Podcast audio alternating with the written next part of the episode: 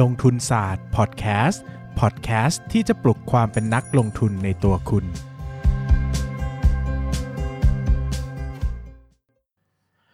สวัสดีครับยินดีต้อนรับเข้าสู่รายการลงทุนศาสตร์พอดแคสต์รายการที่จะชวนทุกคนพัฒนาความรู้ด้านการเงินและการลงทุนไปด้วยกันวันนี้นะครับกลับมาพบกันอีกครั้งกับลงทุนศาสตร์พอดแคสต์นะครับวันนี้เป็นวันศุกร์ก็เลยอยากจะชวนคุยในเรื่องที่สบายๆดูบ้างนะชิลๆดูบ้างนะครับแล้วก็เปลี่ยนบรรยากาศบ้างจากเป็นความรู้เชิงวิชาการเป็นความความรู้ด้านงบการเงินธุรกิจอะไรอย่างเงี้ยนะครับมาคุยกันเรื่องประสบการณ์ชีวิตส่วนตัวกันบ้างนะครับก็นานๆจะมาทีเพราะว่าปกติเทปแบบนี้จะไม่ค่อยจะไม่ค่อยมีใครฟังหรอกนะฮะแล้วก็ไม่เล่าเลยเดี๋ยวมันจะดูไม่มีชีวิตเนาะนะเราเล่าชีวิตเราบ้างนะครับก็วันนี้จะมาชวนคุยเรื่องชีวิตหลังอิสรภาพทางการเงินนะครับก็อย่างนี้อย่างนี้นะครับว่าจริงๆแล้วเนี่ยมันมีเราเราจะได้ยินคำว่าอิสรภาพทางการเงินเนี่ยหลายครั้งนะครับโดยเฉพาะคนที่มีความสนใจด้านการวางแผนการเงินเนาะการวางแผนการเงินการลงทุนก็จะรู้ว่าวันหนึ่งถ้าเรามี passive income มากกว่า expense นะครับหรือค่าใช้จ่ายจำเป็นที่เราจะต้องใช้ในแต่ละเดือนเนี่ยนะครับนั่นก็หมายถึงว่าเรามีอิสรภาพทางการเงินแล้วนะครับแปลในวงเล็บง่ายๆว่าเราไม่ต้องทำมาหากินอีกต่อไปก็ได้นะครับเพราะว่าเราจะมีเงินไหลเข้ามาเพียงพอที่จะใช้ชีวิตไปจนสิ้นลมหายใจใดๆก็ตามนะครับอาจจะหมายถึงว่าเราจะเกษียณเลยก็ได้ไม่ทำงานเลยก็ได้นะครับก็มีคนพูดประโยคนี้เยอะเนอะนะครับว่าเฮ้ยเราต้องมีอิสรภาพทางการเงินนะต้องวางแผนการเงินใดๆก็ตามนะครับเพียงแต่เราไม่ค่อยพูดกันเท่าไหร่นะครับหลังว่าชีวิตหลังมีอิสรภาพทางการเงินเป็นยังไงนะนะครับเราจะเห็นภาพอิสรภาพทางการเงินเนี่ยเป็นคุณปู่ยืนรดน้ำต้นไม้อยู่ในสวนนะครับอายุหกสิบ เจ็ดสิบนะหรือไม่ก็เป็นคุณป้านะครับคุณย่าคุณยายนั่งอ่านหนังสืออยู่ในห้องนั่งเล่นนะมีแดดคลอเคลียเข้ามานะครับบางเบานะก็เป็นภาพของคนสูงอายุนะครับเพราะว่าเราจะนึกภาพว่าการมีอิสรภาพทางการเงินเนี่ยเป็นเรื่องของคนที่ที่เกษียณแล้วนะครับก็เลยวันนี้ก็เลยมาเล่าประสบการณ์ส่วนตัวของตัวเองนะครับเพราะว่าผมทุกวันนี้ถือว่ามีอิสรภาพทางการเงินแล้วนะครับเนื่องจากก็มี passive income มากกว่าค่าใช้จ่ายจำเป็นในแต่ละเดือนแล้วนะครับ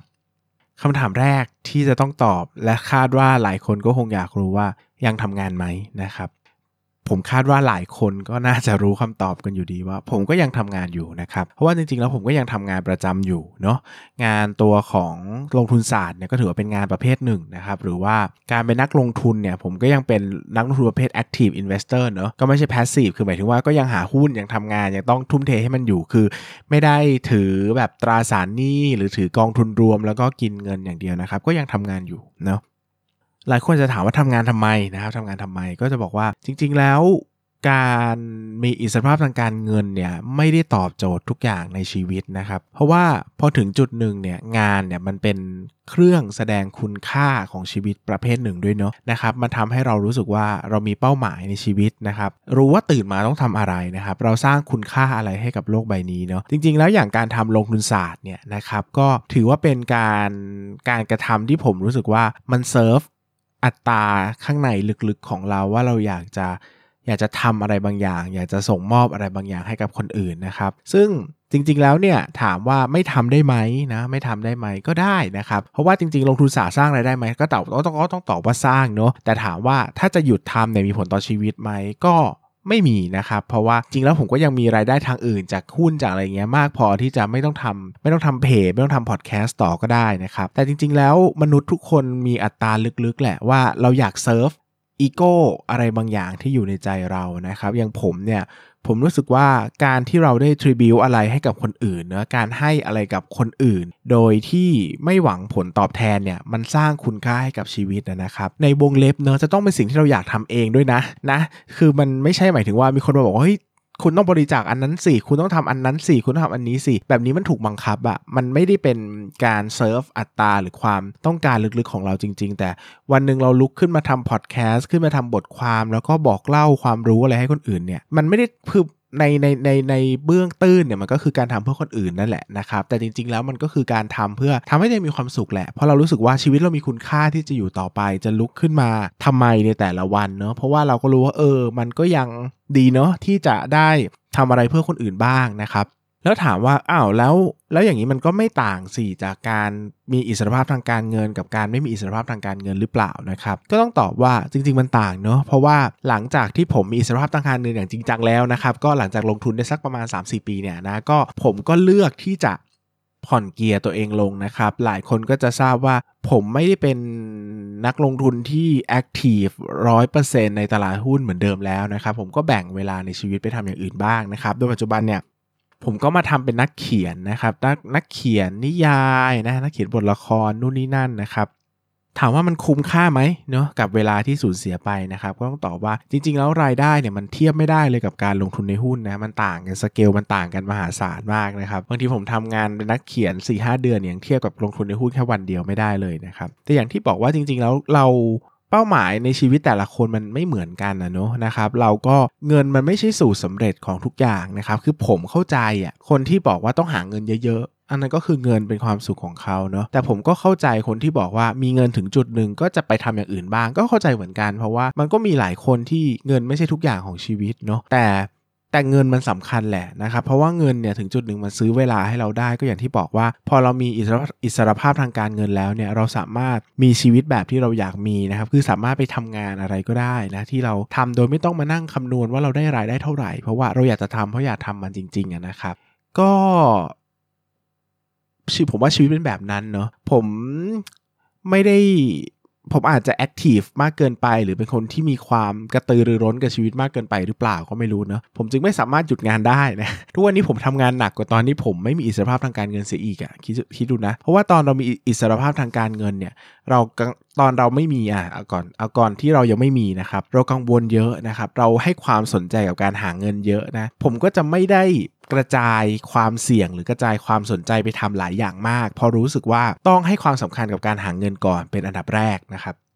ก็จะทำอาชีพแค่ สองถึงสาม อย่างเนาะจะไม่ได้จะไม่ได้แบบจะไม่ได้ diversification เยอะนะครับแต่พอพอมีอิสรภาพทางการเงินแล้วเนี่ยเรารู้ว่าเรา manage เงิน manage อะไรได้บ้างนะครับแล้วก็เราก็ไปทำงานอย่างอื่นมากขึ้นแล้วก็รับงานแบบที่อยากทำไปเรื่อยเปื่อยนะคือไม่ได้สนใจว่าจะต้องเนี้ยบทุกชิ้นนะครับเพราะผมก็รู้ว่าจริงๆแล้วเรายังมีพื้นที่ให้วิ่งเล่นได้บ้างนะครับซึ่งก็ถือว่าเป็นกิฟต์นะครับถือว่าเป็นของขวัญถือว่าเป็นรางวัลสำหรับคนที่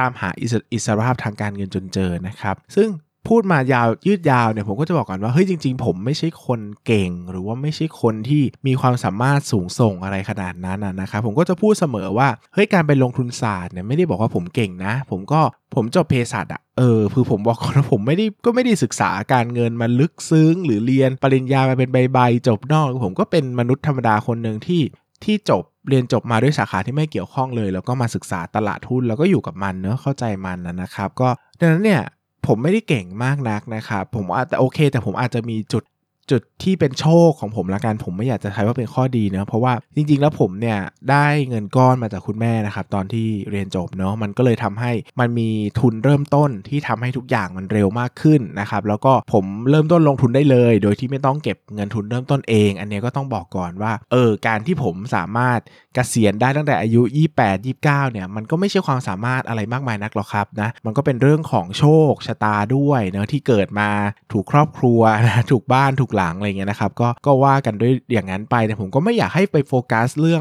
อะไรพวกนี้มากเนอะผมแค่อยากจะมาชวนคุยว่าถ้า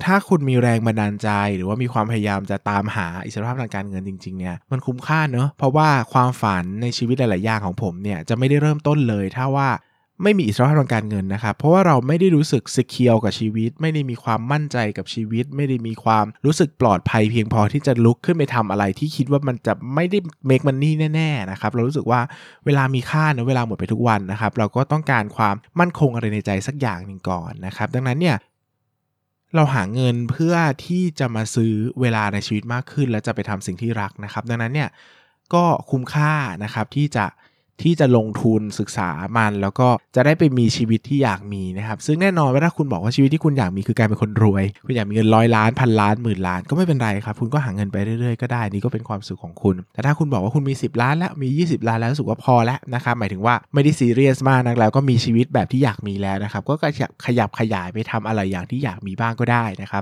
บก็จะค้นพบความสุขแบบใหม่ๆที่ที่ตลาดหุ้นอาจจะให้เราไม่ได้เหมือนกันนะครับดังนั้นเนี่ยวันนี้ก็หวังว่าทุกคนจะมีความสุขกับวัน ศุกร์อย่างนี้นะครับแล้วก็ใกล้ถึงวันวาเลนไทน์แล้วนะครับอันนี้ก็เป็นอีกหนึ่งเรื่องที่ผมอยากจะบอกว่าอยากให้เงยหน้าขึ้นมาจากตลาดหุ้นบ้างนะครับมองคนรอบตัวนะไม่ว่าจะมีเงินมากมายแค่ไหนนะครับก็ถ้ามีความสัมพันธ์ในชีวิตที่ไม่ดีหรือไม่มีความสุขเนี่ยก็อาจจะใช้เงินไปชดเชยไม่ได้นะครับซึ่งแน่นอนว่าผมไม่ได้พูดถึงความรักในเชิง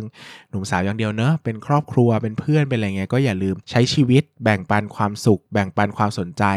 ออกจากตลาดหุ้นบ้างแล้วก็ไปให้ความสำคัญกับคนรอบๆตัวนะครับการมีความสัมพันธ์ที่ดีกับคนรอบตัวก็เปรียบเสมือนการลงทุนแบบหนึ่งเนอะเราให้เขาเราก็จะได้รับกลับคืนในวันที่เราต้องการเหมือนกันนะครับสำหรับวันนี้ก็ขอบคุณทุกคนมากแล้วก็หวังว่าทุกคนจะมีความสุขในวันแห่งความรักที่กำลังจะมาถึงครับสวัสดีครับอย่าลืมกดติดตามลงทุนศาสตร์ในช่องทางพอดแคสต์เพลเยอร์ที่คุณใช้แล้วกลับมาปลุกความเป็นนักลงทุนกันใหม่ในลงทุนศาสตร์พอดแคสต์